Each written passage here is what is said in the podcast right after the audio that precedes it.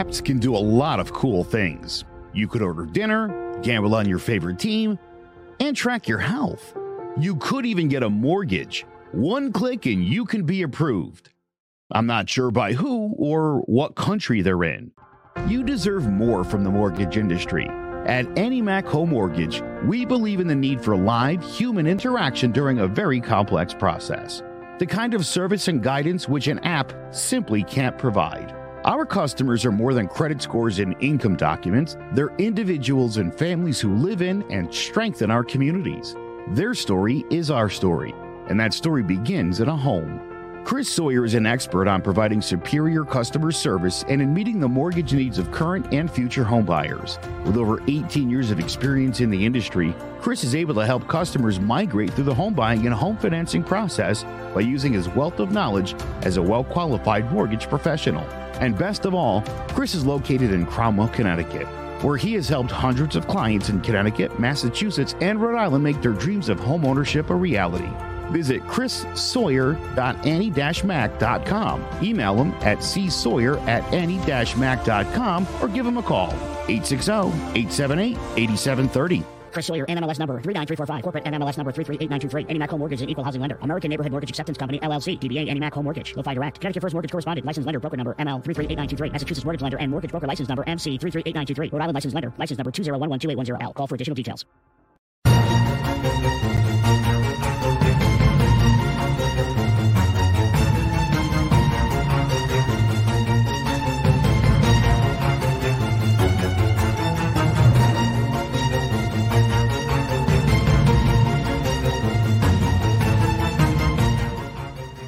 Welcome to Following Flames. This is episode number two. I am Joe Aguirre, and he is Robbie McCluskey. Hi. Robbie is here, and he's wearing a headband. He looks great. Um, not not for style. I'd like to clarify that it's extremely humid, and I can't have fans running in here. So you know, it's all necessity based. Yeah, well, think about how uh ancient humans would have survived a day like today. Just Yep. out, just out there, uh, sweating bullets. Yes. Well, admittedly, people have been able to deal with that in much better ways than I am. I'm wearing heavy cotton and just not. I'm I'm doing one ounce of preparation up here and 99% of ignoring the rest of the problem down here, which So- seems to be pretty par for the course in America. So It, it really is. Now, uh, the January 6th show started last night on cable television. It's pretty fascinating. And I, I was talking to some people this morning, Robbie, who were like, why do we even care about January 6th? And I said, look, I there's a number of reasons. Okay. I don't know how you felt on January 6th when that was happening in 2020 or 2021. It was not a good look. I It- remember it- exactly how I felt. I remember exactly where I was because I thought it was a huge event that was going on. It was the worst thing I've ever seen. And I, I'm, I, you know, I majored in history in college. I've, I've always been very uh, historically and politically inclined my entire life. I watched the Iran Contra hearings in 1986, all of them. Mm-hmm. it preempted my soap operas, so I really had no choice but to watch it. But I've always been into this kind of stuff. This Mhm. is this is potentially the worst thing that's ever happened to America.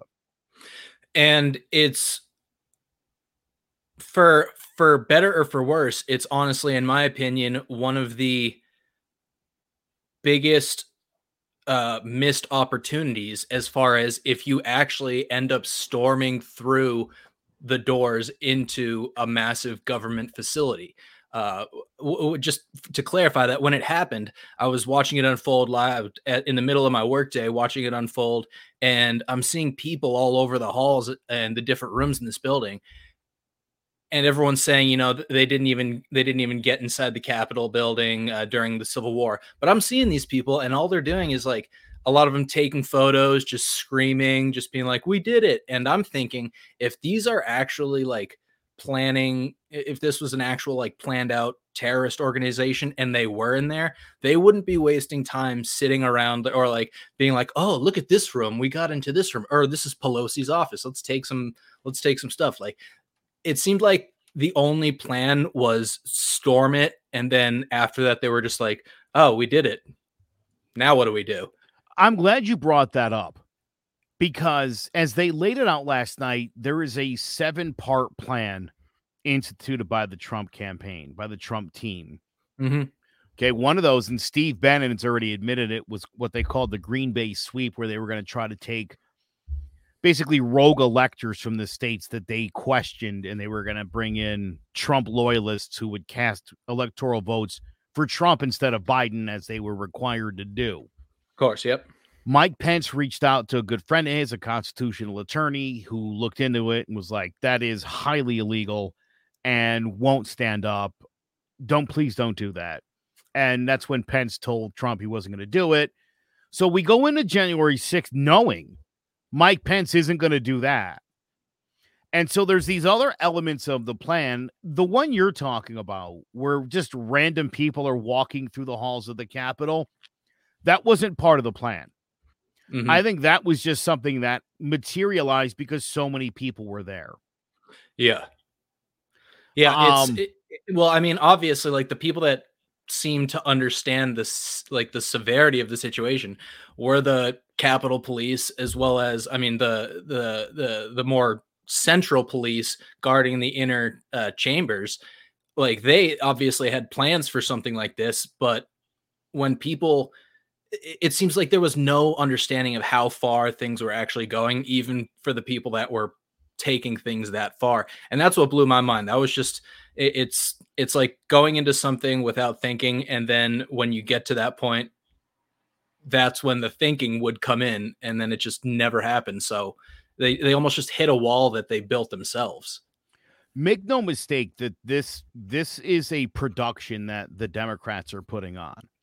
They literally hired an ABC producer to help them put this together. Now, the reason they did this is they feel like this is important and they really want people to firmly grasp what happened.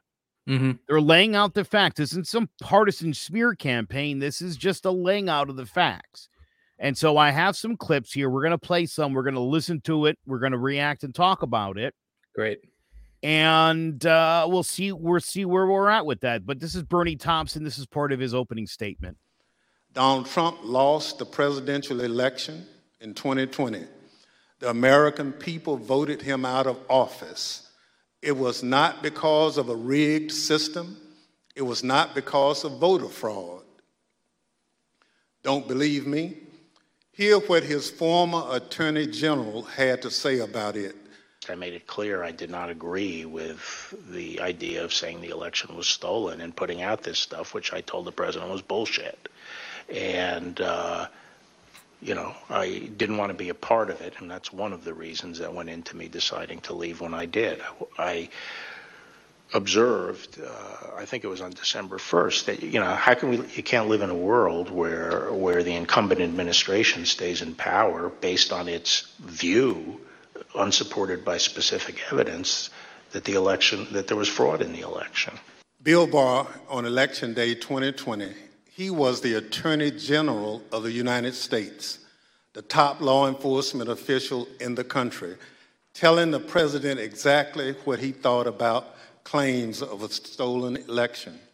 Donald Trump was at the center of this conspiracy, and ultimately, Donald Trump the President of the United States spurred a mob of domestic enemies of the Constitution to march down the Capitol and subvert American democracy. January 6th was the culmination of an attempted coup, a brazen attempt, as one rioter put it shortly after January 6th, to overthrow the government. The violence was no accident. It represents Senate Trump's last stand, most desperate chance to halt the transfer of power.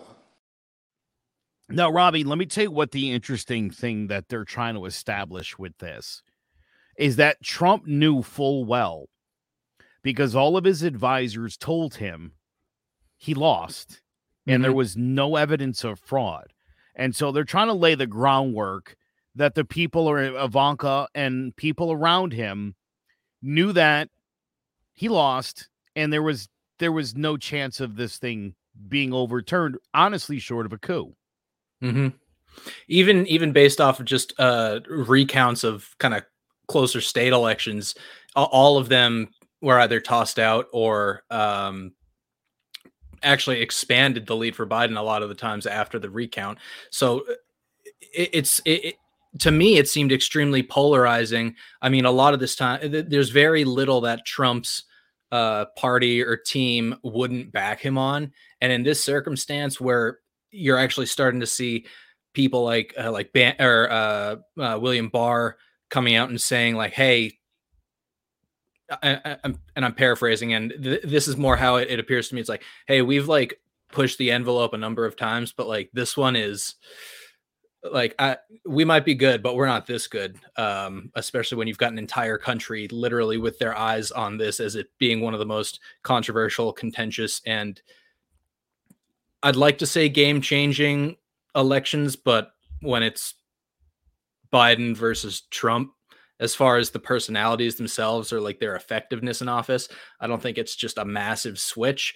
But as far as the precedent that it sends, uh, sends, it is one of the most historic, especially in modern times, historic elections. And I think that's partially going into why it's becoming such a, a, a almost professionally produced production for the case. It's not just being like thrown on C-SPAN, but um, and this is something that a lot of uh, Republicans, especially like on Fox News, um, I've seen them saying like, "Oh, this is becoming like a Hollywood production or something." And I, I can understand why that might be a turnoff, almost like, "Hey, let's let's capitalize on this and let's let's use everything we can." And it might get that almost like celebrity tabloid type of treatment, but I mean, historically, we haven't really had a lot of things like this. We haven't had anything this severe to deal with. I mean, I wasn't here during the Nixon time when that was just similarly him trying to circumvent the laws to win the presidency. Um, so I, I I I I don't know what an appropriate way would have been to have produced this, but um, a lot of comparisons are being made to oh uh, like this riot on the Capitol happens and people get arrested all uh, like all over the place and everyone they're reaching out for every like chain link connection whereas you know riots in other areas like buildings are burnt down and everything and people's livelihoods are destroyed but there aren't really any arrests and the Democrats are saying go for, go for that. Um I'd like to also point out that this is a that that's uh, what is it a municipal issue in that location as opposed to like an actual federal government building. So and the Capitol where there's active sessions of Congress taking place. Uh, was it was it the Congress or the Senate in session at the time? Um, Both. well, okay, so and so there's got it has a much higher level of uh impact than just a regular riot. No, like I'm not justifying riots or anything, but the severity, there's got to be a clear message. Um, if if this happened on either side, a clear message has to be sent. Like, like this country is built of the people, but it's also like the government needs to be protected. Just because it's a people's country doesn't mean that like the all the government buildings are open doors or everything. It's it's it has to be heavily guarded, which actually brings an interesting point that I've uh, uh, I uh, I've seen on Fox News recently. I don't typically watch Fox News. I just like to preface that, but uh, I've I'm staying with someone who has it on a lot of the time, so I hear it in the background. How um, and maybe you can add some input on this. It was Pelosi's call to deploy the National Guard. Is is that an, an issue that was talked about during six? Because I thought I, I, I when it was happening, they were also saying that Trump wasn't deploying the National Guard, and then now they're saying it was Pelosi's call, and I'm just like, do they both have power? Right. Pelosi was in the thick of it and her life was being threatened. So why would Nancy Pelosi have not wanted the National Guard called in? Mike Pence ended up doing it actually while Yeah. he was also running for his life. I've Mhm. got a clip of that that will play a little bit later on. Uh, that's a false narrative about Trump um, Trump was offered all sorts of law enforcement to be there that day, and he refused all of it. And Mhm. that's gonna that also will be part of this. I'll also point out you mentioned Fox News. Fox News aired Hannity and Carlson, Tucker Carlson in their entirety with no commercial breaks hmm in fear that their that their listeners might actually have flipped the station to see the coverage. They actually gave up millions of dollars in revenue last night because they didn't want their audience to see what was actually happening. To your other point, why have there not been arrests in the riots after George Floyd's murder? I hear people bring that up all the time. There's been 604 arrests including the guy uh, who's already been sentenced to 41 months in jail for arson for burning down that police substation. So there have been, it just hasn't been greatly covered.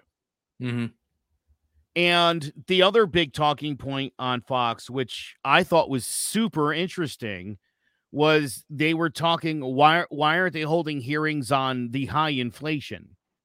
As if to suggest that instead of this, the the seven uh, Democrats that are on the committee uh, should be working on inflation. I'm sure they are. I mean, what a ridiculous, ridiculous notion uh honestly. And and again just um uh intellectually dishonest. I mean it it, just is right? So and it, it, it's usually on uh, so uh, uh, uh, we're probably harping on fox news quite a bit. I i personally don't watch any real cable news i get my sources from like ap reuters uh Politi- politifactor politico like fact check stuff like that. That that's where i find a lot of stuff especially because they usually wait to get the facts together before putting out like timely news right as it happens um, which i appreciate. But um uh fox was oh god Uh, so they were talking about um issues related to different areas that were getting um like not being treated the same way and one thing that they kept talking about was uh chuck schumer saying you know like regarding like protesting outside um uh, supreme court justice's house which is uh as they reported against the law i i would assume that's correct if they're saying it so much as a blank, blanket statement. But I, I also want to say that, like, if that's the case, I don't agree with that move as well because, like, I mean, there's a lot of contradicting things that people push just based on the way they're positioned on both sides. But um, I think in in this case, it's just so much more severe as far as just the direct um, uh, like view that needs to be had like we need to be if fox news isn't reporting this or isn't showing it then that's a clear message that they're filtering out certain aspects of american history uh, either based on their own like you said they're losing a lot of money in this so and money is king so I, i'd be kind of skeptical to be like okay where is the money going or where how like how is this benefiting them? Um because people probably want to even for the interest of like people watching fox news want to see those just to s- so they can pick and choose what the democrats are doing wrong. Um and uh, probably further the, the the justification for maybe a higher level of republican presence in those committees um, because people are always saying that there's seven democrats and two republicans both of which were picked by pelosi but when you see the uh, candidates that were thrown in the mix from the Republican side. I believe it was originally supposed to be um uh what was it? Eight and then five or so. Five Yeah, well, they got and- five suggestions. And a lot of them it was it would have just been a conflict of interest because people it was Yes. people that voted to overturn Jim, the election Jim jordan who has been subpoenaed in the case Yep. was one of the republicans who was offered up to this committee just Mhm. to show you what a joke the republicans think it is now liz cheney on the other hand the one person who's got convictions and morals in the Republican Party is going to be primaried out of her job this August. That's just Well- about a given. Well, usually doing the humane or moral thing in politics is is a career suicide move. So that's it is. that's kind of generally understood. But That said, here's Liz Cheney, co chair of the January 6th committee, in her opening statement. As you hear this, all Americans should keep in fact in mind this fact. On the morning of January 6th, President Donald Trump's intention was to remain President of the United States, despite the lawful outcome of the 2020 election and in violation of his constitutional obligation to relinquish power. Over multiple months, Donald Trump oversaw and coordinated a sophisticated seven part plan to overturn the presidential election and prevent the transfer of presidential power. And bam, that's what I'm talking about the seven part plan. So there was the Oath Keepers and the Proud Boys. There was the the Green Bay sweep by Steve Bannon, and apparently five other elements to the plan, which is absolutely mind blowing. Yeah. Um, and we're gonna, you know, we've heard some of this stuff. We're gonna hear all of it. And here's what I would say to anybody who's like, bah. Imagine if Obama had done this in 2016. Imagine if he decided, ah, I don't know, I don't like Trump. I'm just gonna stay in office. We would have collectively lost our minds because that's not how this works. I uh, like this job, and I uh, would like to would like to stay in power uh, for the American people. You know, it's funny. That's a great impression, by the way. Um, I remember they brought up in the middle of his second term, and it was going well. They asked him about a third term. And I remember with Bill Clinton in the middle of his second term, after having trounced the Republicans, Bob Dole in that election, the the the talk always happens about would you consider a third term? And it's like, well, I can't, but thanks for asking usually uh you you are only asked about going over the limit or or it, it, you know when you're doing well and i here's the thing about donald trump that for the life of me and i try to tell my trump supporting friends this when you are the president of the united states you're in charge of everybody and when you're actively rooting against half of america there's going to be repercussions Mm-hmm. right? Joe Biden didn't go out there like screw Trump supporters. No, he tried to. I mean, I'm sure he didn't get any of them, but but you have to try. As the president, you have to be the president of everybody, and it's something that Trump just didn't do, and it's the reason why he lost. I think so many people, independents especially, were just like, "This is this is tiresome." Yeah, it was. It was partially. um and a lot of people say the media made it tiresome, which I agree with to some level. A lot of the time when I turn on the news during I'll the grant Trump, you that. I'll during the grant Trump, you that. Yeah, the Trump years, they were they'd be like, look what Trump said today. And it would be it would honestly be as pointless as when they made a big deal about Obama wearing the tan suit. I was just like, if I if even if it was on CNN or MSNBC, anything, um, I'd be like, why is this news? Like this is Kardashian level Yep. like tabloid TMZ type news, like, and, and it probably gets clicks. It, it, it gets people riled up, but that's the most irritating thing when like big cable news stations that are supposed to have, in my opinion, a level of integrity and are almost uh, uh, an impactful service to the nation go down just like the the cash grabs or the easy targets and stuff like that and just headline Do you headline stuff. remember? Do you remember in early 2017 the story about him getting rid of the Martin Luther King bust? Yes, I did And- remember that in the White House. And as it turned out, what they did was they took it from this room and they put it in that room. hmm And so again, irresponsible reporting, but I remember that being a story and uh, there was a lot of stuff about Barron being autistic and I, a lot of that stuff, Robbie, I'm like you guys should be focused on one thing. The Russia investigation, hmm which if you if you read Mueller's report, there was some work to be done by the Democrats, but they could have impeached him. Uh, they did impeach him, but they that could have been the end there. Secondly, the Ukraine call, the second impeachment that he suffered. They should have just focused on the two things that he illegally broke the law and derelicted on his duty on. All the other garbage, the Stormy Daniels stuff, who cares? Yeah. It's a distraction. Melania wearing a coat that says "I don't care." You, who cares? Yeah. It's Why all, are you it's all, focused on that? it's also the big problem of just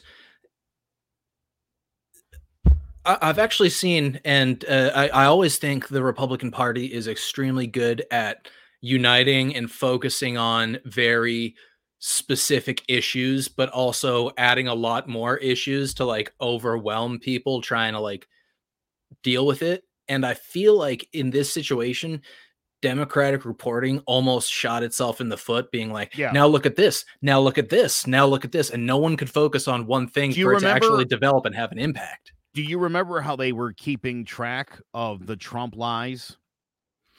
Um, I, I I always came across like updated lists of stuff that people had, but I, I didn't know there was an actual structured way of doing so. Oh yeah, dude, they had a list. It was like I I, I want to say he cracked like thirteen thousand, and it's like, well, what are you doing about it?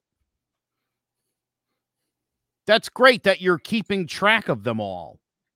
What are you doing about it? Nothing.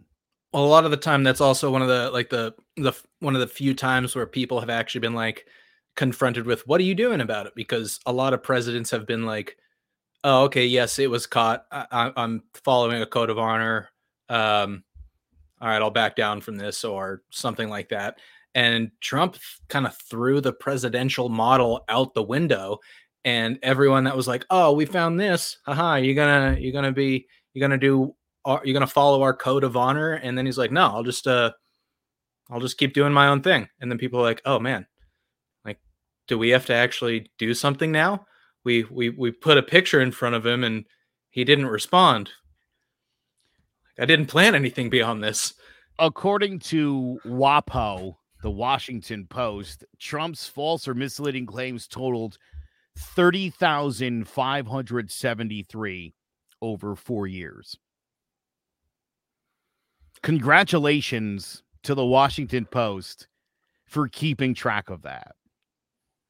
That Could you- produced zero for this country. what?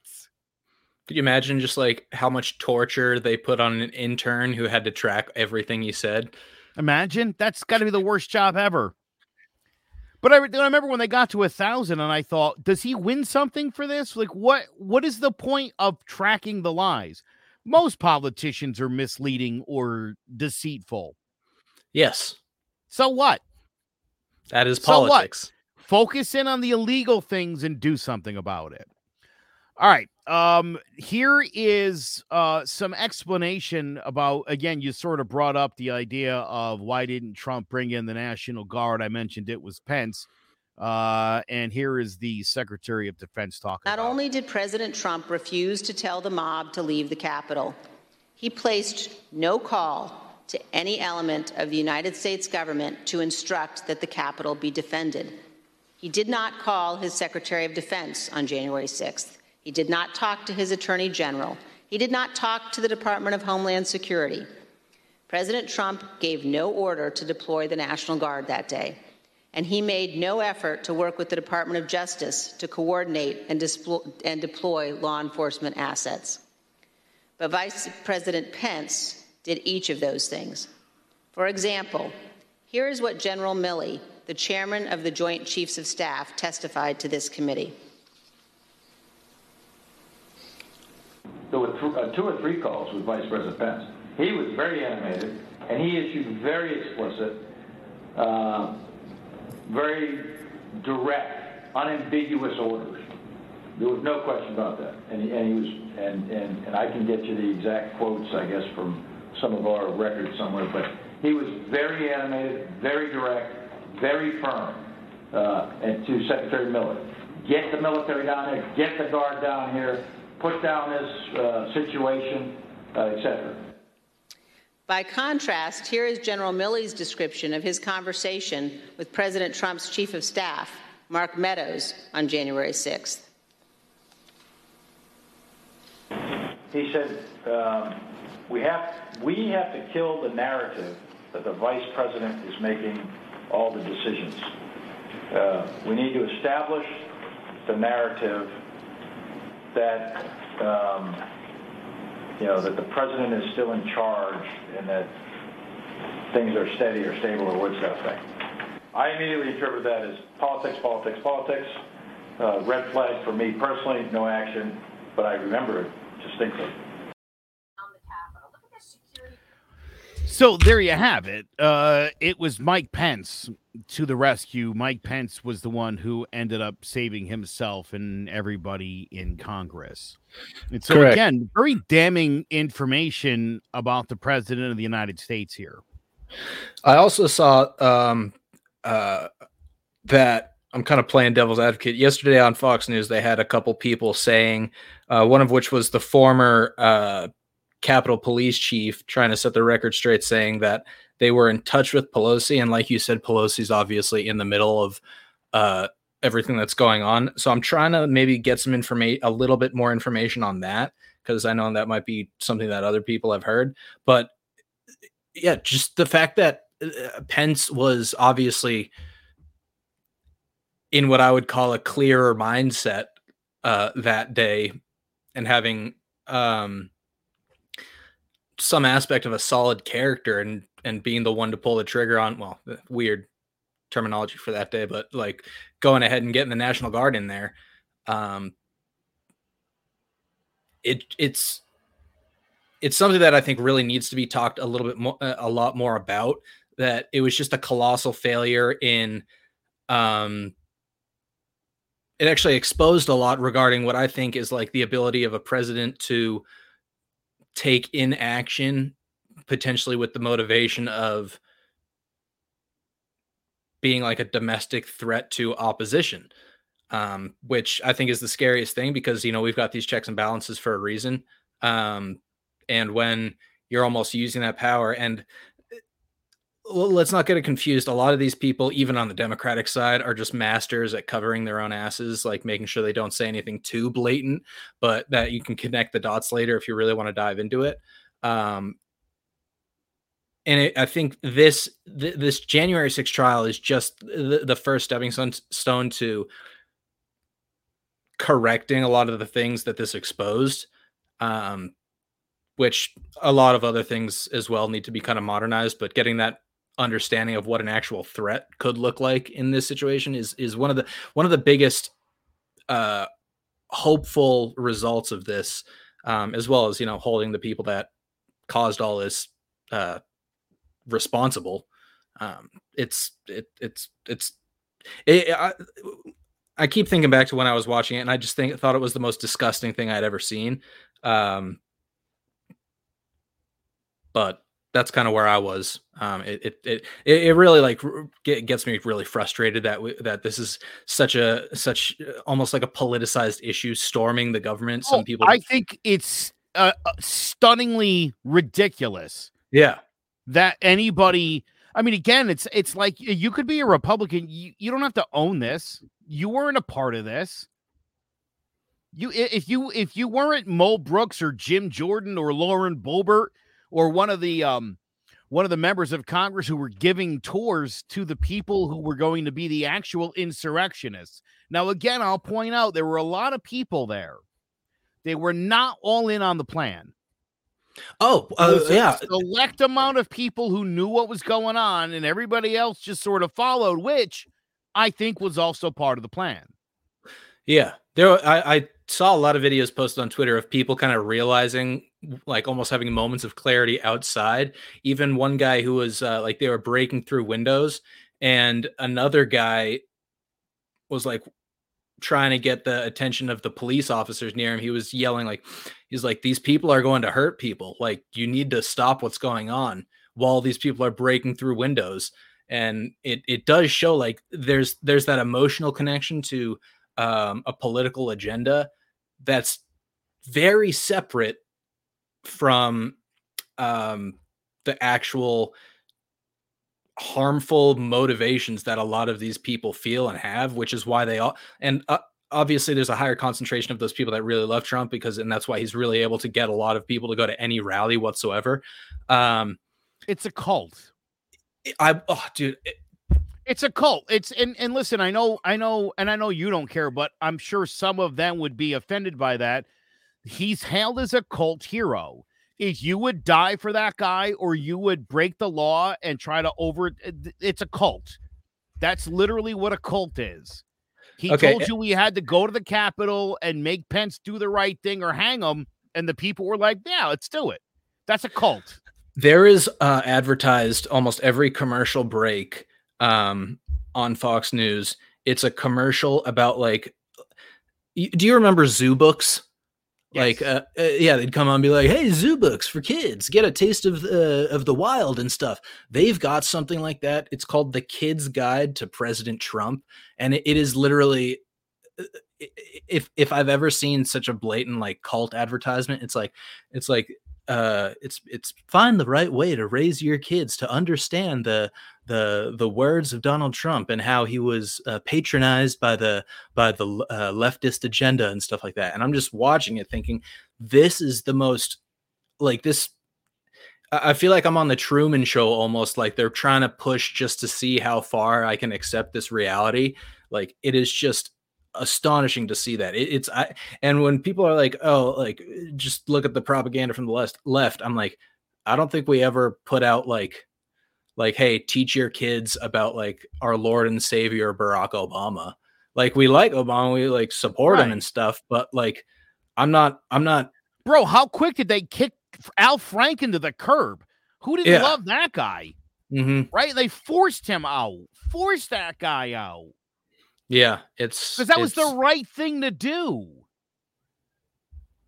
Like, I don't know where the Republican Party went wrong. You know, uh, uh, listen, growing up, like I, I said, uh, I remember the Iran Contra hearings. I actually bought an Oliver North for President t shirt because I thought that guy was great. That guy basically bit the bullet for President Reagan. And everybody knew Reagan knew what was going on. Mhm. I named my daughter Reagan anyway. Okay. Now, I will say this. In my lifetime, outside of that Oliver North t shirt, I bought a John McCain hat in 2008. I like John McCain a lot. One Mhm. of my favorite Americans of the 21st century. I bought a cap, just a singular cap. I wasn't like, there weren't flags. I wasn't screaming at people's faces. He's just a politician. He was the guy I thought deserved that top spot. Mm-hmm. And the back of your cap didn't say lions don't care about the opinions of sheep. right? You know what my favorite thing from the riots of, of 20 uh 2020 were? Was that when the riots were 2020? 2020 wait, like which riots? It was 2020, the the the George Floyd related riots. Oh yeah, okay, okay. I saw pictures of buildings and cities, right, being burned to the ground, maybe Antifa in the picture or whatever. And it was like, this is Joe Biden's America. No more bullshit. Trump 2020. And it's like, no, this is actually Trump's America, you moron. hmm And he's mishandling it. And if he were a good president, that wouldn't have never happened. He would have spoke out and said some comforting words to keep the country from tearing itself apart, but that wasn't his plan. Yeah, they're both people. They're bad people on both sides.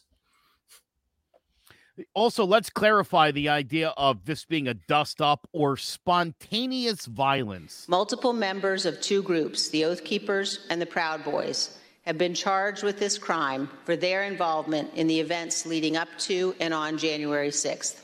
Some have pled guilty. The attack on our Capitol was not a spontaneous riot. Intelligence available before January 6th identified plans to, quote, invade the Capitol, occupy the Capitol, and take other steps to halt Congress's count of electoral votes that day. In our hearings to come, we will identify elements of those plans, and we will show specifically how a group of Proud Boys led a mob into the Capitol building on January 6th. Do you remember the movie The Rock with Nicolas Cage and Sean Connery? Maybe one of the greatest movies I think of all time. I actually saw that for the first time like three months ago. So yes, i I'm do remember the Rock. So glad you did. It's one of my all-time favorites. Now, there's a scene in the movie where after they've taken the hostages, uh, and uh, General Harris uh, fires the missile towards San Francisco. He changes the coordinates. It crashes to the ground, and his men are upset. Mm-hmm. And he was like, "Listen, they called our bluff. The mission's over. There's no fucking money." right? And and then right, stand down, captain, and boom, they didn't like that. The question I've heard from a lot of people in regards to, and you mentioned it earlier, what was their plan going to be if they occupied the Capitol? Just because they poorly executed their coup attempt, just because they didn't bring nearly enough weapons or handcuffs, just because one police officer tricked them into going up two more flights of stairs when everybody was right to the right of those idiots. Mm-hmm. Just because it was poorly planned and poorly carried out doesn't make it not a coup. It doesn't make it any less severe. I don't know what the plan was going to be after that. I, I mean, uh, uh, I have a good feeling we're going to Well, find people- out. People did have explosives also that were seized. And and here's the other thing I brought this up with my friends this morning. That noose that was set up on the wooden platform on the plank. Though I mean, that wasn't like an IKEA assembled that morning thing that was built. You don't think they were really going to kill Mike Pence if they could get their hands on him? The president literally said deserves it. Again, Arguably, those though- are his those are his words and whether somebody was going to carry it out or not, that was the intent. And that's what we're looking at here. It's like, well, they didn't they didn't uh overtake the Capitol. Well, of course they didn't. But that doesn't make it any less severe. If I put a gun to your face, Robbie, and I pull the trigger and you don't die, I'm not going to go to the cops like, look, I shot and didn't die. Not a big deal. That's It's called a- attempted attempted murder. murder. Yeah. Right. So an attempted coup is just a shitty coup that you couldn't complete. Make no mistake about it. Here's more from Liz Cheney. You will hear that President Trump was yelling and, quote, really angry at advisors who told him he needed to be doing something more. And aware of the rioters' chance to hang Mike Pence, the president responded with this sentiment quote, maybe our supporters have the right idea. Mike Pence, quote, deserves it. Yep, that's uh it's it's rhetoric, Joe. That's that's America's problem. The Democrats can't use rhetoric, but we can. Listen, here's the here's the thing. I understand a lot of people are over the liberals and they're tired of all the liberal. I get it. I get it. Right? The all this stuff with with transgendered people and the the, the pronouns. I under it, it's always something new that we're saying or doing wrong. I get it. I understand that uh people feel like uh liberals are more concerned with immigrants because they're trying to change the demographics of the country so that they win all their I I if that's what you believe, that's what you believe. But the fact of the matter is, after one evening of this, the Democrats have laid out, well, I'm not going to say the Democrats, the Democrats and the two traitor Republicans. that's not my words, that's theirs. Also, uh, Um, traitor Republicans could also be easily considered more traditional Republican Party members, as opposed to batshit like now super far right members, which have all unified and found positions in the high up. Now, I'll give you the last great line uh, from the hearings. This, once again, is Liz Cheney, and here she is calling out her colleagues. In our country, we don't swear an oath to an individual or a political party. We take our oath to defend the United States Constitution. And that oath must mean something. Tonight, I say this to my Republican colleagues who are defending the indefensible. There will come a day when Donald Trump is gone, but your dishonor will remain. Whoa! Ouch! Yep. Ouch! Dude, could you imagine the impact that would have if they had feelings? Imagine if they had feelings and integrity. Yes. Again, meanwhile, she's almost guaranteed at this point she's going to be primaried out this August and will no longer be the congresswoman representing the state of Wyoming. Yeah. All because she doesn't want to take part in your stupid cult. The one person with integrity in the Republican Party. Adam Adam Kinzinger obviously being a close second. There's not really anybody else. Well, also when you talk about integrity in the Republican Party, one of the last members with that integrity was the reason why Trump didn't win Arizona.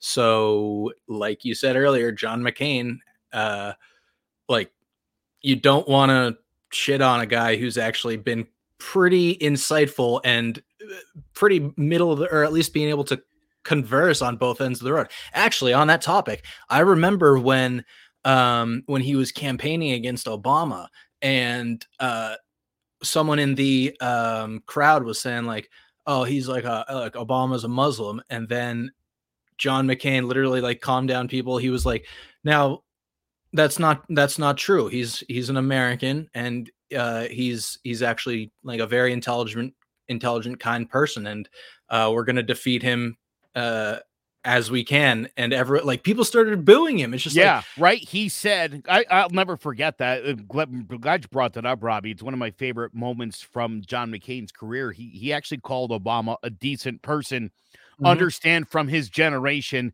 that's about as high a compliment as you can give somebody he's a Yeah. decent person he's not a muslim man we have different views politically okay we want the same things for america just different ideas how to get there and you're absolutely right he got booed. And i'll remember I, I i tell people i've been asking people for the last five years to listen to john mccain's concession speech the night obama won. It was one of the greatest speeches of the 21st century. Actually john rem- mccain can't John remember who else is McCain- gonna take that down. basically explained that we're all Americans and that it doesn't matter what your politics are. That we're all working and, and we have to work together Mhm. as as a people if we're ever going to move forward. And people were upset with him that night too. He said we need to support Obama and they were like boo and it's like dude, dude he hasn't even gotten in office yet. What are you booing? And I'll be honest, again, I voted for McCain. I wasn't an Obama fan and I thought and and Obama uh, McCain acknowledged the history of the first African American president. That was a good sign for America. like he As a- actually as a- understood again, it with clear perspective as a hat owning McCain supporter, I heard his words, and it wasn't why I already was aware. Of, Hey, you look, you know, he lost a. This is a historical race, regardless, Mhm. and and and probably nobody would have handled it better or with as much class as John McCain did, and I appreciated that he did that. handling a lot of things with almost uh an almost unexpected now level of class and intelligence and uh How about when he ma- saved. Obamacare with the? oh it, well uh, not even just like the boop Yeah. And then, like you said, uh, from the grave, got him in Arizona uh, in the Mhm. 2020 election. Yeah, man. Don't. I, maybe again, maybe here's maybe well that's honestly probably I, I don't think it was as much um like the the the Trump emotion as it was at one point when Trump said uh you know I like I like soldiers who didn't get caught when they were talking about McCain being a prisoner of war and I was just like like careful like how you cross the aisle there uh because that's gonna come back like you're still on your way up if you fall down like that's gonna be a reason why I was shocked that that wasn't the end of Donald Trump, to be honest. And I'll tell you this listen, I've always been a fan of Donald Trump before he got into politics. I find him to be a very likable character. I enjoyed The Apprentice very much. I've been following Trump since the early 80s when he was with his first wife uh, and when he had no children. I mean, I, I've been aware of this guy for a long time. well he's been a pop culture icon for a really long time even with Yeah. Karen in uh, home alone too Yeah, of course, dude. And you look like Macaulay Culkin, which just makes that extra fun for everybody. yeah i've heard that a Um, million hopefully, times you- hopefully you're watching the video version of this and not just listening to the audio because Robbie looks like adult Macaulay Culkin. I and really he hope that, and I really hope i can that. find the 10 people that find that attractive Dude, there's got to be a couple of groupies out there who who would be like, "This guy'll do." Mm-hmm. He's the next best thing to Macaulay Culkin. anyway, Great I- advertising. for four years, dude, I thought to myself, man, if anybody can like get the country to get over itself, it's Donald Trump. Like, he, because he's so inconsistent, he could at any point in in his term come out and be like, "All right, I'm gonna start acting normal like everybody wants," and he just never did it uh, yeah. there were so many opportunities to with natural disasters and fires where he could have said smart, sensitive, heartwarming, unifying things. I'm not even talking about Charlottesville or any like the bad stuff, but like moments where you want the president to come in and not hurl paper towels at Puerto Ricans. You know what I mean? hmm And it's like, dude, this guy just could never wrap his mind around how to be a normal human being. Yeah, that's uh, on on that kind of topic. I've always had this view, starting at the the the Clinton Trump presidential race. For Democrats, we essentially, um, well, I, I just said, oh, we like because in this case, I voted for Hillary. I I, I hated both options, but I also voted for Hillary, and I blame Trump past. for making me do it. Okay, that's exactly it. I was saying, I was going to say, Democrats put Hillary probably the only person that, or probably the most likely person to lose to Trump. They had her end end up going against him. Like on, like I, I, I think Trump really got a lot out of Hillary's like corrupt, like controversy or corruption, like conspiracy stuff that a lot of people don't like Hillary because of also because like she went back to Bill Clinton. That's an, an older thing, but like honestly, like the integrity aspect of Clinton was bad. And right when she beat uh, Bernie Sanders for uh, to be the um, uh, the Democratic candidate, I was like, this is. The, I could see Trump losing to Hillary, even though everyone was being like, "We're gonna have our first woman president," and I was like, uh, I got a feeling like this could go sour just based on how much like how much ammo there is for Trump against Hillary. Like it was just like just loading loading clips into his gun to just keep firing off. Whereas like I mean I, I don't support everything that Bernie Sanders did, but like there's very little for Trump to go off of that Sanders probably couldn't have responded to. And then that so that was an opportunity for that was almost like an easy opportunity for the Democratic side that they just missed. And then the Republicans were presented with an unbelievable opportunity to get a lot of Democrats over to the Republican side with this unusual, not not typical political presence. But then he just kept being just kind of a dick and like just saying wrong things without ever getting like any like blowback. So people just got annoyed by it. So then that was a missed opportunity. And then the Democrats have the opportunity to be like, all right, yeah, this is like one of the best opportunities to take it back. And we can actually have an impact. We got like the House, the Senate, and we elected Biden, who is also just another person to fuel the hatred against the Democratic Party. It's like they have so many opportunities to just hit a hit a home run and they're too busy thinking about running the bases to hit the ball. Yeah. It it's just that is one of the most irritating things. There's no like planning ahead. It's just like, oh, we could we could do this right now, or uh, and then instead of solidifying the next like ten years or twenty years for your side, they're just throwing people to keep actually, which might not be a bad thing because people just keep going back and forth. So there's never any like far leaning one side. But now it's just like everyone everyone in power is so far over to one side and so divided that everyone who's actually voting is typically not relating to that and no one's really represented. The Whitewater investigation into Bill Clinton started in 1994. And in 1996, the Republicans ran Bob Dole, who was like 105 and on Viagra, against Bill Clinton, who easily won re-election. And I felt like the Republicans rolled over and handed the election to the Democrats. Like, let's not run anybody good. They're going to lose to Bill Clinton, even though he's under investigation. He's going to win.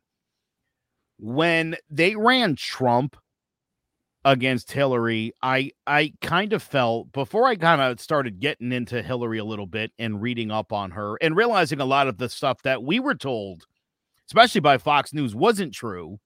Yeah. yeah. Um, I that's why I eventually decided to vote for her because um I thought there's no way Trump's going to win. What a joke this is. There were 17 Republican candidates when that thing started, and I would have voted for 15 of them. And he was one of the two I wouldn't vote for under any circumstances. Do you remember who the other was? Carly Fiorina. I completely forgot about her, but yep, Yeah. that makes sense. Remember how Uh, uh, back in the as, day, or as Trump called her, dog face. remember back when W before W's administration came in and everyone was like, "Oh, we expect Jeb to be president and not George W." And then Jeb just gets blown out. Yeah. Like Yeah. that's that's the difference that two administrations will have on how people think. It was literally W, Obama, and then Jeb had no chance after those two people went in. He just got he just got put put up against someone he didn't know how to handle, which is what I think Yeah. a lot of people are experiencing. Like people didn't know how to handle Trump, so it's like, oh, he's something new. So like we're going to be able to really take over because nobody knows how to handle him. I didn't want to make this like an anti-Republican episode, and it's kind of turned into that a little bit. So because of that, I'm gonna play a video. the Matt Gaetz and Marjorie Taylor Greene are doing a podcast together, and they're talking about gun control. And I don't know if you know Jamie Raskin, uh, senator from Maryland. He's a constitutional attorney. I guess his his son killed himself um, uh, with a gun some years ago. Okay. And this is them trying to explain why Jamie Raskin is so crazy about gun control, like pretending that all the school shootings of the last decade didn't happen. This is mind blowing. What I worry about with Raskin, in all seriousness, you know, um, when people encounter trauma, they often associate a lot of the other things around that trauma Yeah. with it, even if they don't naturally or or even rationally associate. Maybe so. And and what I what I worry about for the Congress and for for uh, Jamie Raskin, you know, no one would ever want to lose a child, particularly uh, No, to suicide. of and course As a human being, we actually uh, we our hearts go out to him. But Yeah. I think that he takes that trauma and he associates it now with his work in the Congress to such such an interwoven way that he's Mm-hmm. unable to kind of do the congressional experience outside of the just the dungeon of that personal trauma. And I think it makes him look at at everything in these very like dark and severe ways Mm-hmm. where you know we try to come to the job really to uplift people to We're here to folks- serve the people. well, and we, we love this country. We're- We're not here out of a sense of, of grievance or hatred. We No, love America. we love it. And we want to vindicate the rights of our citizens and we want to champion their causes That's and right. battle their dislikes. But I think for Jamie Raskin, it's it's really like his service in the Congress has almost become like inextricably uh, attached to this this sad personal trauma he's had, and, and I think it does cloud his judgment. Uh, and we could see that that very darkness and that pain manifest on on Thursday in a way that's not particularly relevant to the challenges Yeah. that we've talked about, but that might be like deeply relevant to to what he's going through. And Right. Well, and we we the country shouldn't have to go through all that. no, with him my is the- is goodness. well, the problem. it's a horrible thing uh, what he went through, but it doesn't change the fact of uh, his political beliefs. And I, I believe he's a communist, and I believe what he's doing uh, in the, on the January 6th committee is completely wrong. Wow. The country shouldn't have to go through this with him as he works out whatever he's going through because of the loss of his son. Can you imagine a guy who is under investigation for sex with minors? I was going to say, talk, talking about understanding trauma.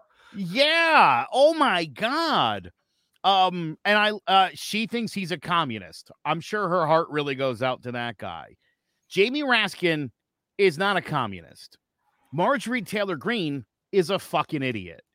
Now, just further proof that the Republicans are so full of shit and really at this point will go to, to no lengths, especially to protect the gun lobby. Uh, here's here's a Republican congressman explaining the gun problems we're having of late. The truth is that guns have always been readily available in this country. But mass shootings, and in particular mass shootings of schools, were non existent or at least extremely rare until they became a grisly recent phenomenon. So, what's changed in the last 50 years? There's been a noticeable breakdown of the family, there's been an erosion of faith, and there's been a seismic drop in social interactions in large measure due to the overuse of these dang s- smartphones and the proliferation of social media, which is probably better described as anti social media. Senseless mass shootings are not committed by well adjusted, successful, socially polished mm-hmm. people. Mm-hmm. They're committed by disturbed, And unstable Courtney says loners I'll be with looking mental engaged disease. by the end of the year, so we started, and I, Madam Chair, are you, Yeah, he's blamed the shootings on smartphones. Can we also uh, then respond with the fact that they put like a Verizon exec in charge of the FCC and essentially open the floodgates for all kind of like like there is no digital protections right now because it's all been like the money that has been pumped into the government to avoid adding like an American version of GDPR protections for content. That's all been thrown to the side and yet they're still talking like the, so many issues that they don't want to address are caused by other issues that they don't want to address. And they're like we have to find the solution. But then they keep going back to um which pisses me off. It's just like the breakdown of families and uh the breakdown of religion uh, or faith. It's like okay so obviously you have an idea of how things work well but it's based on the complete disregard for free choice and free will. It's like we need more faith, we need more. It's like okay, no, we need an understanding of how our country has changed fundamentally, how demographics have changed. Like no one's coming after your culture.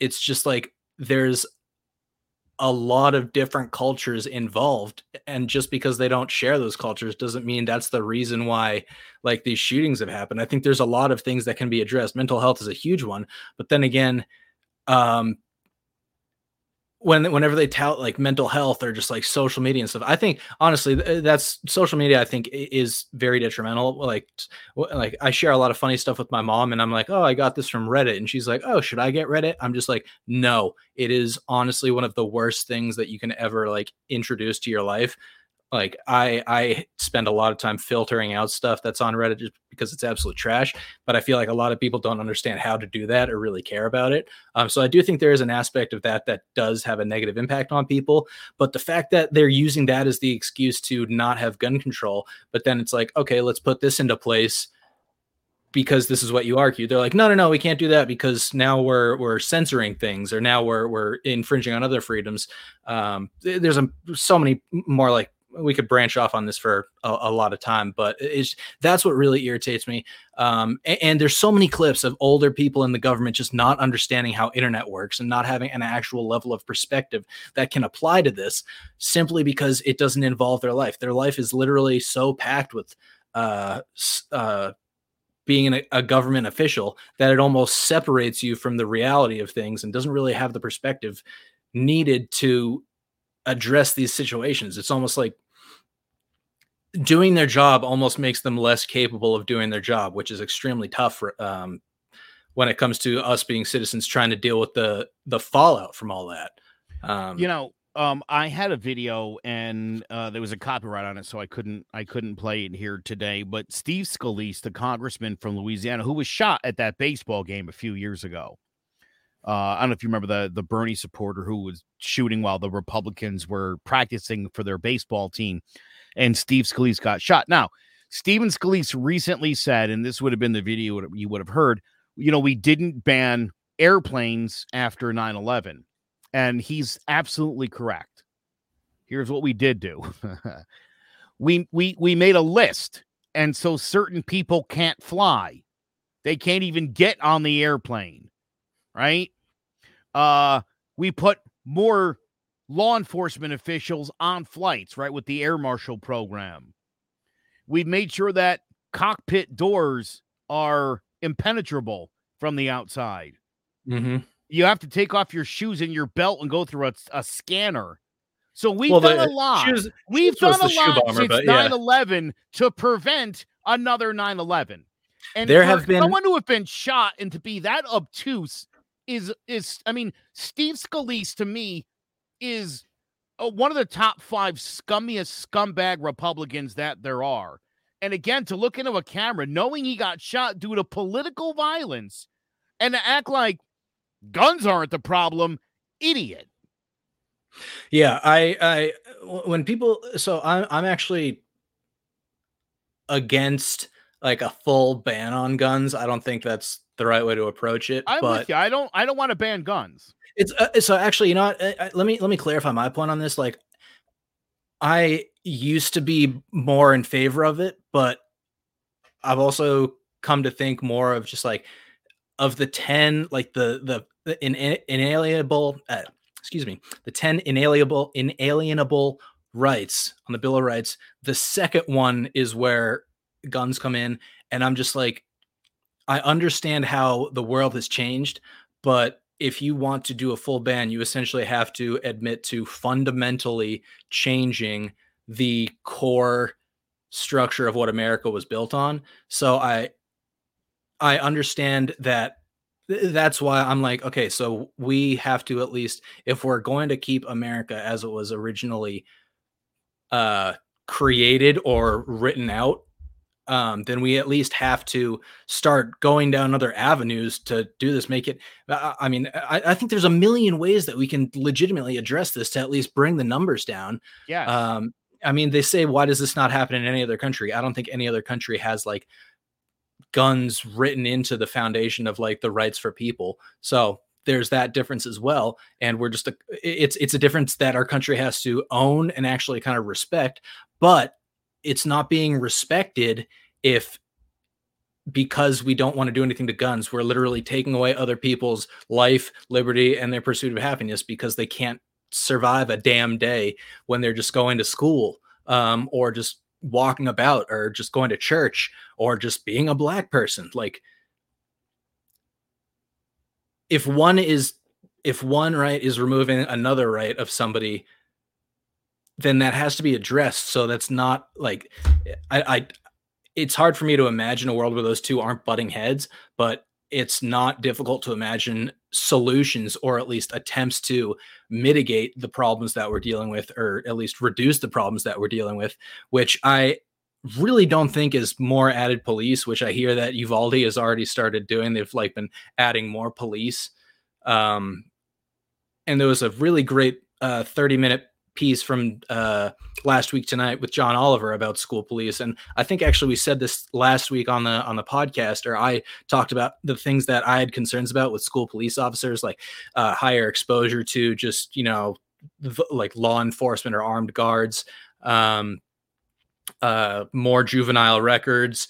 And that's exactly what ended up being the case. And a lot of uh there was actually even a case where a girl replicated a science experiment. This is what I got from uh, John Oliver, where she replicated a, a, science experiment that she had learned, and it caused like a chemical reaction, just like to pop the top off of a bottle. And she got two felony charges for causing an explosion in school. The felony charges were dropped immediately once they got into like the once the the charges were handed to a court, but the arrest is still on her record for all time, and she has to check off those boxes like, have you ever been arrested for like a college application or a school application or a um, like a uh, just a job application. I think jobs are usually more like, have you been uh, um, uh, have you committed any felonies or been uh, proven guilty on any felonies? But for the school thing where it says, have you ever been arrested? Yeah, that's a that's a, an incident that shouldn't have happened that got escalated from a, a, a, a resource officer and then added this permanent arrest record to her entire record and before she could even before she was even 18 it's just absolutely ridiculous that like we have to deal with that and there's a million other examples but i, I think background checks um even like age requirements like i mean we're we've done it with alcohol and cigarettes and i'm sure there are people that can handle alcohol and cigarettes responsibly but they still can't get them until they're 21 and guns could be the very same thing just, just start taking baby steps and see where it goes. When we're doing nothing or when we're just talking at a wall, essentially yelling at a wall and not getting anything done, then obviously that's the reason why people aren't surprised that these things keep happening. No one's like your thoughts and prayers, like it's a tragedy. It's like stop saying like it irritates me so much when people come out. It's like and they're crying on TV. Like I understand if the parents are crying and stuff, but if like politicians are like sobbing, it's just like I'm I'm in my chair and people are like, "Did you hear about the shooting?" And I'm just like, like, is there anything unusual in the news? Like, like I don't want to sound like I'm like I'm a, a heartless person, but legitimately in this country, it's gotten to the point where I'm like, okay, like I, I understand. Like I, I kind of look at things. I don't look at things typically with a cynical point of view. I try to take a realistic approach. And right now in this country, me thinking realistically, I'm just like, oh yeah, that's uh that that that really sucks that it happened again. Like it it, it tears me apart. If I ever had to deal with it, I'd be absolutely distraught. Yeah. But it's not unexpected now. It's not a surprise. Um, which I, I think is just absolutely infuriating that we haven't even that we've gotten to this point and accepted that without even taking any steps to try and curb the issue. So I don't like group punishment. Right? Again, the idea of just banning guns unilaterally makes zero sense to me. The people that handle their guns and keep their guns locked up and and do all the right things and are generally would be fine with a national registry or whatever have you mm-hmm. uh, which i think is important especially i think where police are involved and i see now they're trying to pass um uh you know where where if there's a domestic violence situation you'll have your guns taken away for 48 hours. Those are all really good ideas and i think any legit legal on the up and up gun owner shouldn't have any issue with that and if you do you're probably the guy we're talking about. Yeah.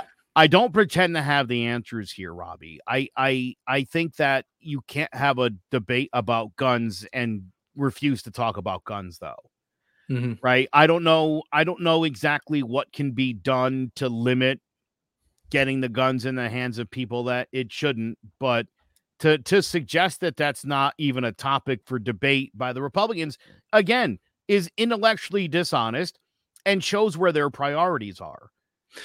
And whenever there is a gun related incident, you can talk about everything but then when you start to actually talk about guns, they're like, oh, you're politicizing a tragedy. And that, like, everyone's just like, you have your political agenda. It's like, no, we're like, these uh, reporters are asking questions about what will be done are guns going to be involved like why why is this such a, a, pressing issue and why does it keep happening and just asking very open-ended questions a lot of people are like, oh, well, you've got your political agenda. Like, I'm not going to feed into this. I'm going to get away from this. Like, this is an ambush or something. And I'm just like, they're the, it's just, I'm a Patriots fan, and Belichick can always come up to the podium and just say absolutely nothing. And everyone's just like, okay, well, at least we're not, at least he's not like weaseling his way around it. He's just like, you know, um, like even if someone was just like, "Hey, are we going to ban guns?" and then they were just like, you know, every uh, every decision we make is going to be a decision for the people. Like that's it. That's essentially what Belichick does, and people are like, "Oh, well, you know, we usually don't get anything from him." So, yeah.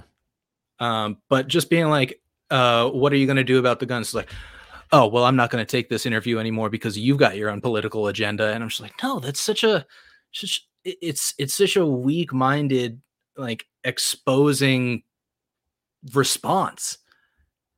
I I have people say that to me all the time about my political agenda and I'm like, "What's my political agenda?"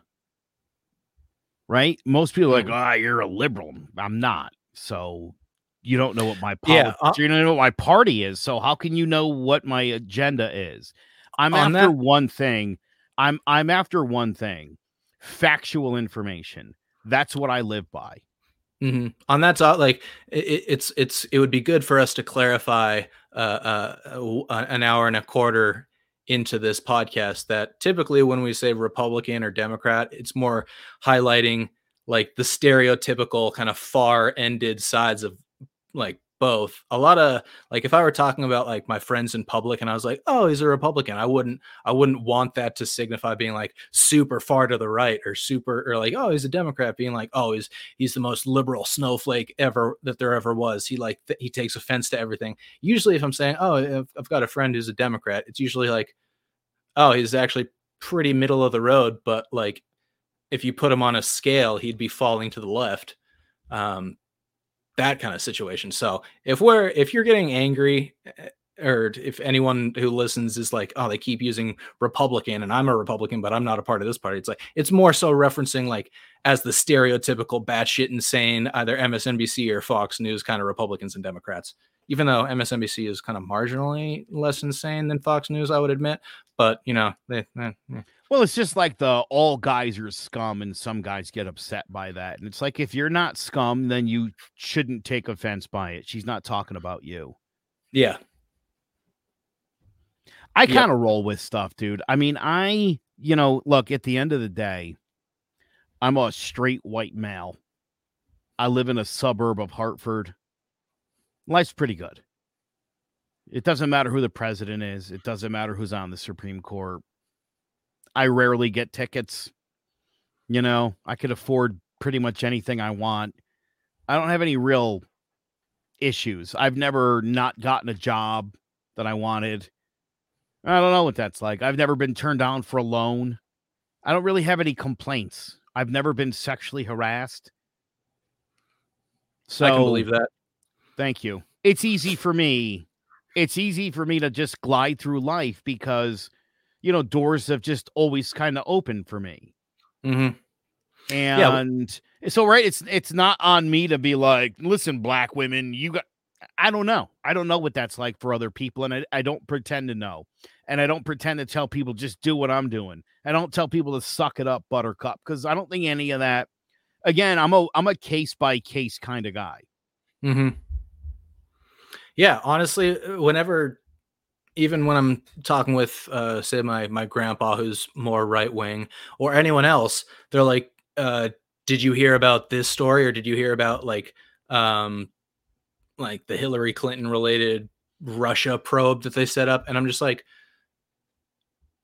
"Is Hillary Clinton directly involved, or uh, what was the probe related to, or like?" Um, uh, uh, uh, actually more recently when um, uh, the FBI kind of arrested Navarro, um, like th- th- they're publicized, like making it very public that he was like put in like ankle chains and stuff because he was held in contempt of Congress. And then during the Obama era, um, Eric Holder, yeah, Eric Holder was held in contempt, contempt of Congress and didn't receive the same treatment.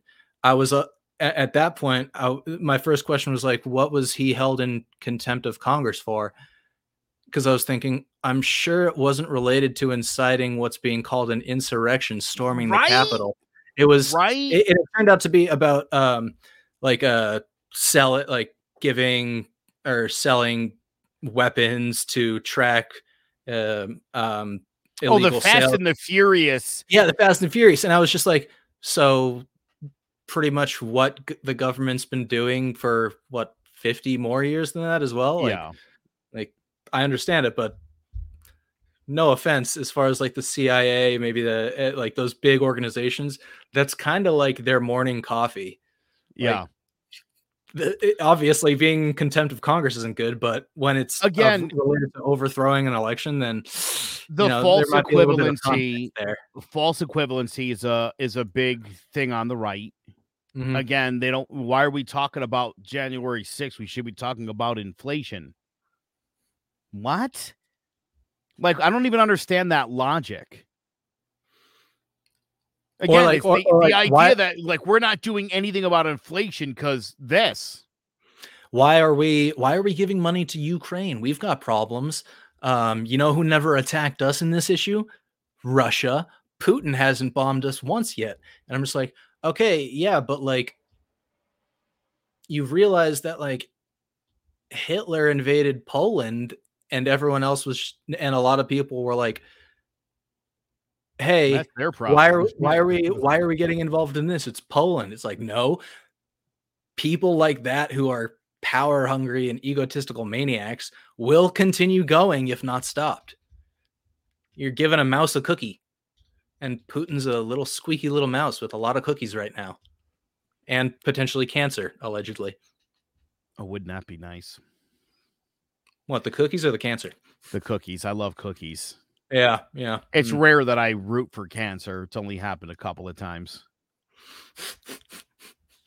Yeah, I uh, I can't think of any off the top of my head right now, but I'll have to dig through my old files to find the list of people that I support. No, I'm just kidding. But actually, when you, when you when you say you love cookies, real quick, just going back because I wanted to make this reference when we were talking about uh, it was during the the Clinton and Trump uh, election runs. Uh, I think it was also on John Oliver. He was saying like he was saying like these candidates are like oatmeal raisin cookies, and each raisin is a controversy. So, sure, Hillary Clinton's got quite a few raisins in the cookie that she is, but here's Donald Trump's cookie, and he just pulled a rope and like 50 pounds of raisins just fell from the roof. love that. And I was like, okay, yes, there's stuff to be mad about both people, but like lot of controversial things that should be like, uh, yeah, I get he's he's he's a he's kind of maybe a little more cowboy like. Also, I saw a thing that was like Trump is the Roosevelt of our generation, and I'm just like, you have no idea who Roosevelt was then. I God forbid. Well, I dude, sometimes people say things and that offends me because I'm a big Teddy Roosevelt fan. Mhm. I find that very I upsetting. love Teddy Yeah, I know, and it's just like no, Roosevelt's a very different person. That's like saying I'm the modern day Roosevelt because I'm white. Which I would Let me tell you something. John McCain is the closest thing we've had to a Teddy Roosevelt since Teddy Roosevelt. Yeah. hmm Yeah, he was a one of a kind dude, but yeah, no one gets even close. If anyone even says anything, they're either trying to pump somebody else's tires or pump their own tires because that's just completely false. Um, Roosevelt is just uh, an absolute anomaly in American history, and and we're lucky enough that the GOP at the time was like, let's make him the vice president so he can't do anything because he's a little too progressive. And then McKinley got shot, so kind of shot themselves in the foot there as well. But this country hates progressives. mhm. with the exception of the insurance company, progressive is almost always negatively thought of in this country. I can't understand that for the life of me. Why being progressive, by wanting to move the country forward, why that's frowned upon. I, I'll never understand that. I've been wondering that for like 30 years now. Because it's like Amber Heard. It's like I use progressive and socialist synonymously. It's like, oh well, the, the rest of the world doesn't. Right. Right. Oh, good lord. Oh boy. All right. Well, that is going to do it here for episode two. Uh, make sure you follow us. We do have a Facebook page now officially. What else are we on? Are we on the gram? Got uh, yeah, we're on the gram. Uh, we got a Facebook page, also um, YouTube channel. I don't know if we're going to be uploading just the audio or the videos as well, but we could do either one. Um, but yeah, those are the three all across the board. Uh, just uh, following flames is the username at following flames or just following flames. Uh, yep. So we'll be uploading stuff pretty regularly there, and um, you can join us next week for for our anti-democrat side. Uh, That's podcast. right. We're gonna bash with the next week's about inflation and gas prices. Oh yeah, it's gonna yeah, it's uh it's very balanced week to week. Yeah, listen, if we have to slap hard right and then slap hard left the next week, we'll do it. We'll do it for you, people. Mhm. Yep, we treat we it, we care. treat everyone equally. Even if one kid gets uh, starts acting up, we're gonna spank all of them. All right. Uh, also, by the time this comes out, you could also find us at clovercrestmedia.com backslash following flames. I promise that'll happen for you. So if you click on that now, that's a real thing, and you'll be able to find anything else you want about this show. Until next week, I'm Joe Aguirre. He's Robbie McCluskey. Thank you for following Flames.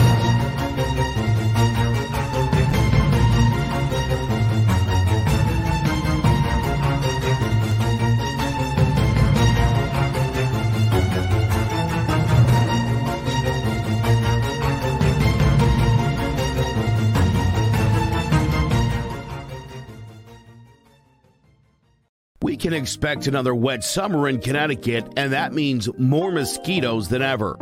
If you don't have your home serviced for mosquito control and you find you're spending most of your outside time swatting those little pests, or you did have your yard sprayed but you still have bites all over your body, you're in luck. Mosquito Shield of Central Connecticut provides the best value in mosquito control services because of how they treat your yard using the Mosquito Shield tailored treatment system.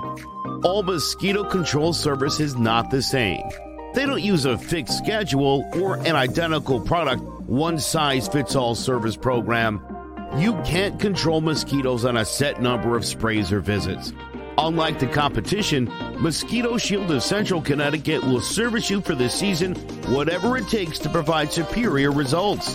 The promise has awarded them an industry leading customer retention rating of 90%. Visit MosquitoShieldCNCT.com to schedule an appointment with Wade DeCesare and enjoy the rest of the summer mosquito free.